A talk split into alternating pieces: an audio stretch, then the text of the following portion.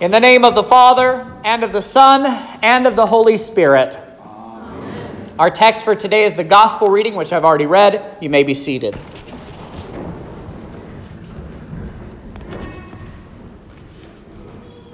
In his inaugural address, President John F. Kennedy concluded his speech with these now immortal words Ask not what, you can, what your country can do for you, but what you can do for your country.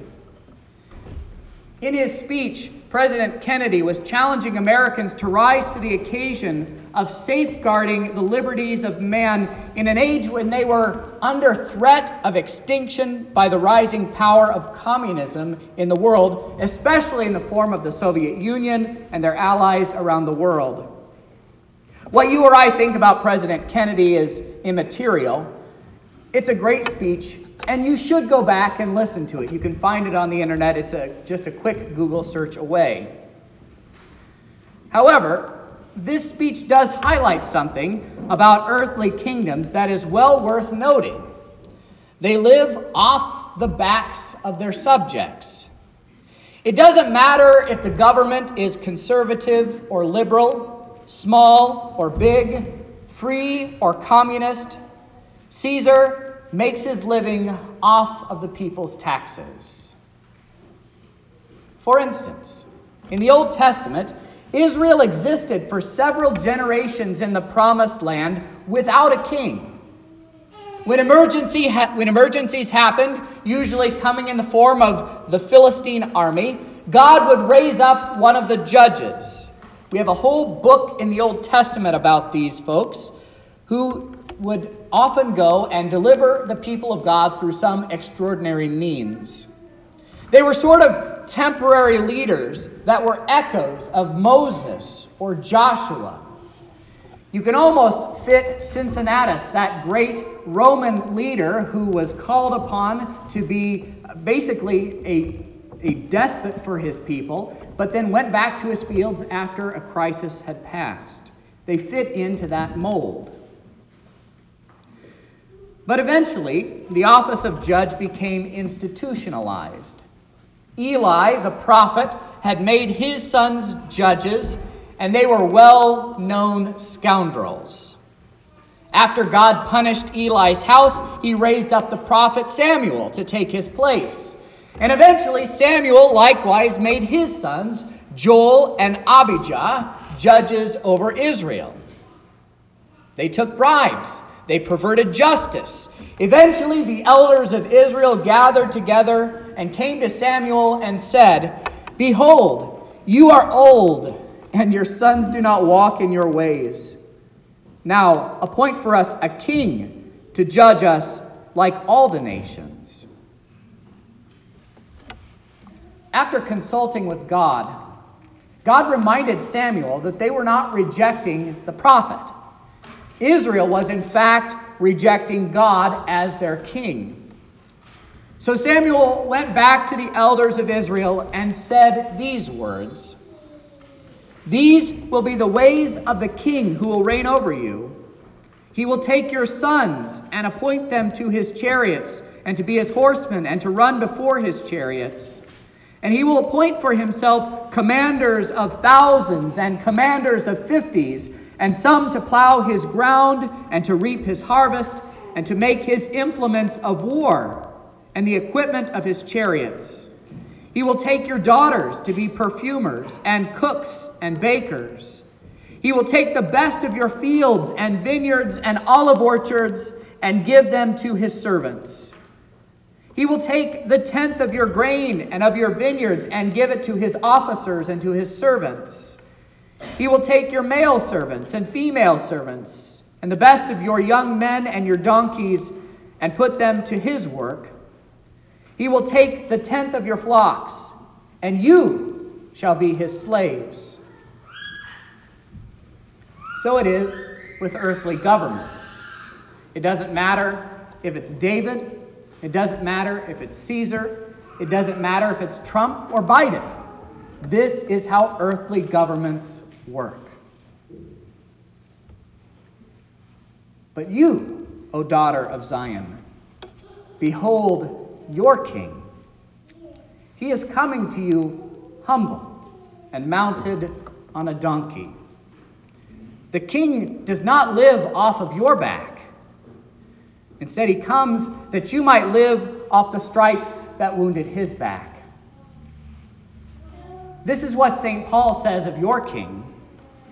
Have this mind among yourselves, which is yours in Christ Jesus, who, though he was in the form of God, did not count equality with God a thing to be grasped, but emptied himself, taking the form of a servant, being born in the likeness of men, and being found in human form, he humbled himself by becoming obedient to the point of death, even death on a cross.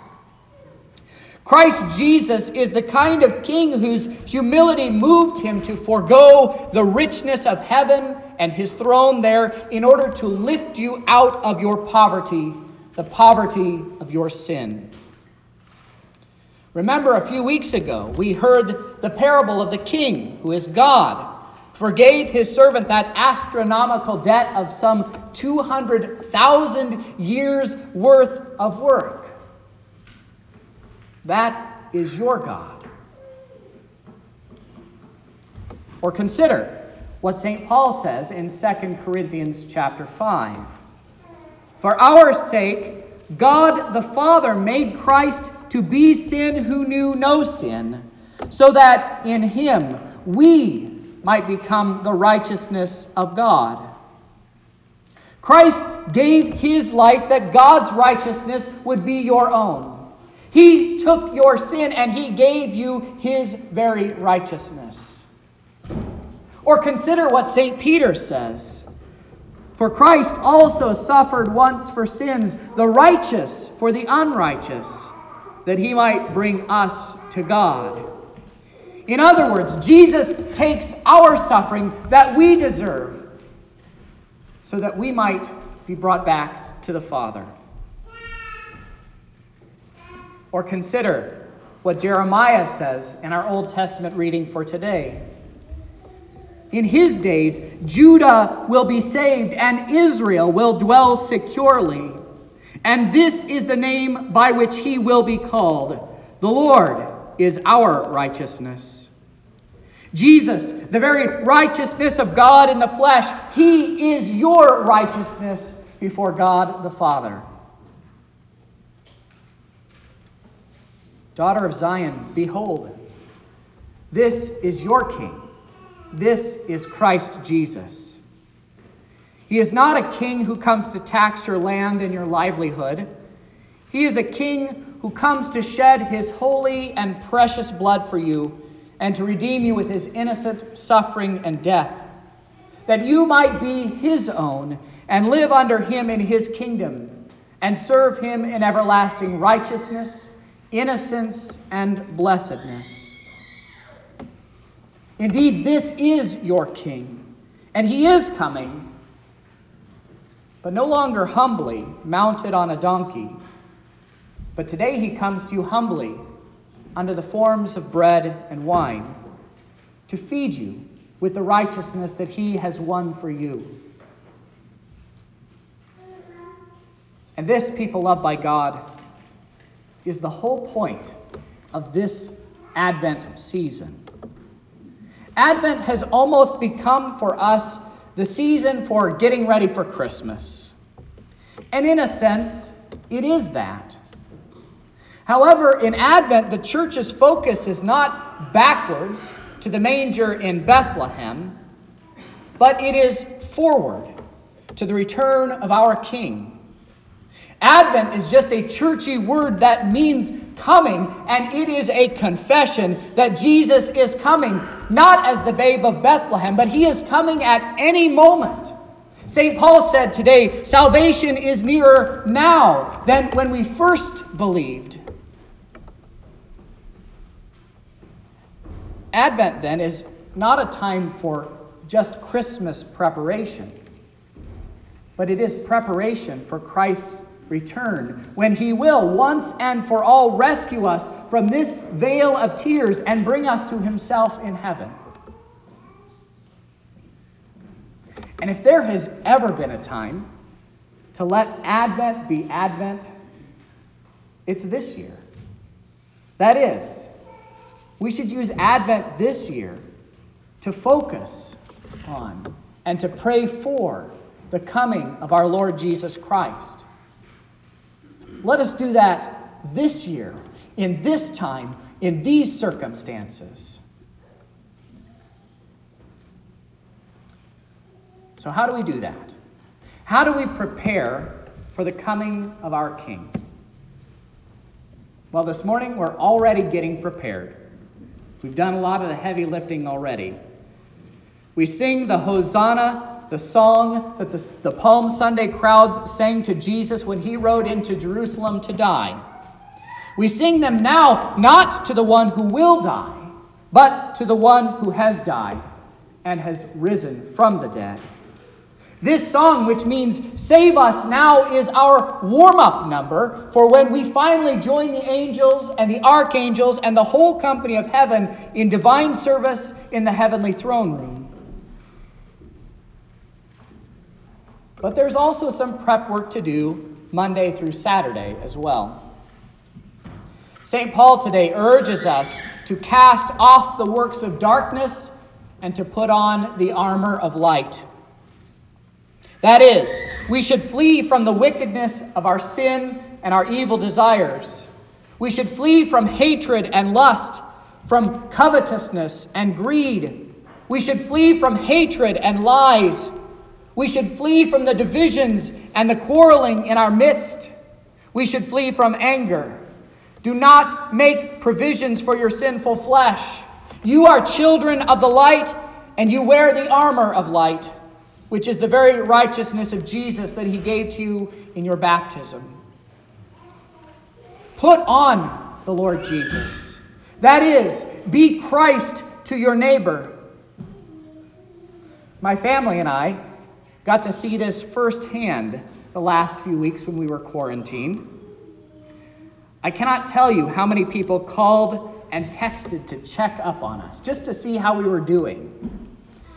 A lot of you brought meals and groceries to us. What a joy it was to see Christ in action through you. That is how we should be. Let us, then, as children of the day, bring that light of Jesus, our humble King, to our neighbors in this ever darkening world. He gave up his life for us, and so now let us live our lives for those whom Christ has placed around us. And so, we ask not what we can do for our God, but we praise and thank Him for what He has done for us. And in so doing, we then turn and we ask the right question What might we do for our fellow countrymen in the kingdom of Jesus? In Jesus' name. And now the peace of God, which passes all understanding, keep your hearts and minds through faith in Christ Jesus our Lord.